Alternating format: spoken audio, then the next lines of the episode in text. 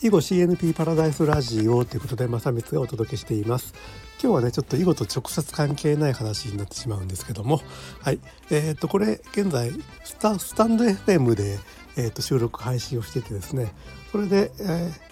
ーまあ、あのポッドキャスト機能というのを使っていろんなねサイトにね配信をマルチ配信っていうのをしてるんですよね。あの Apple Podcast とか Spotify とか Amazon Music とか Amazon Audible とかねいろいろ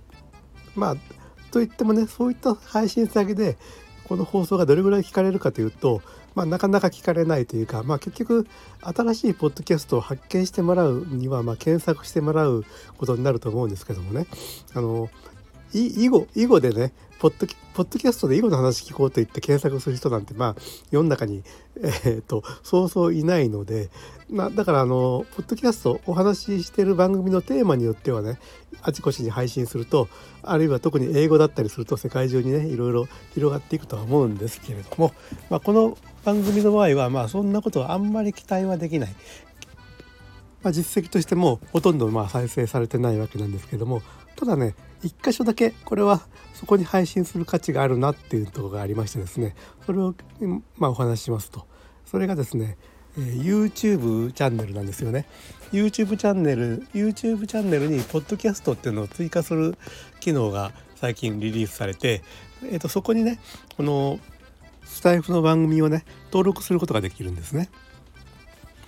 そうすると何が起こるかというと YouTube チャンネルの更新頻度が上がると,、えーと、私の場合、まあ、一応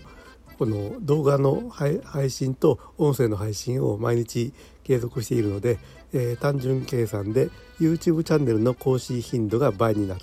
ということでですねこれはねまあ意味があるかなと思います。えーまあ、YouTube チャンネルにを登録していただいた方がこの音声配信をね聞いていただけるということであのこの囲碁 CNP パラダイス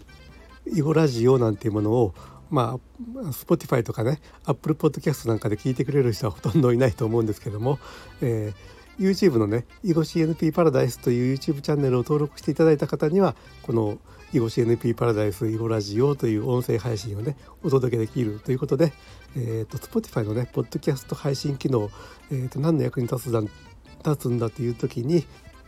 まあ、こういうニッチな内容の番組の場合は YouTube チャンネルへの配信が、えー、だったらこれは結構実用的に役に立つんじゃないかなということでした。はいということであの最後まで聞いていただいてありがとうございました。えーと、あの配信者スタンド FM とかの配信者に向けた、まあ、これまたニッチな内容の、えーと、放送となってしまいましたけども最後まで聞いていただいてありがとうございます。え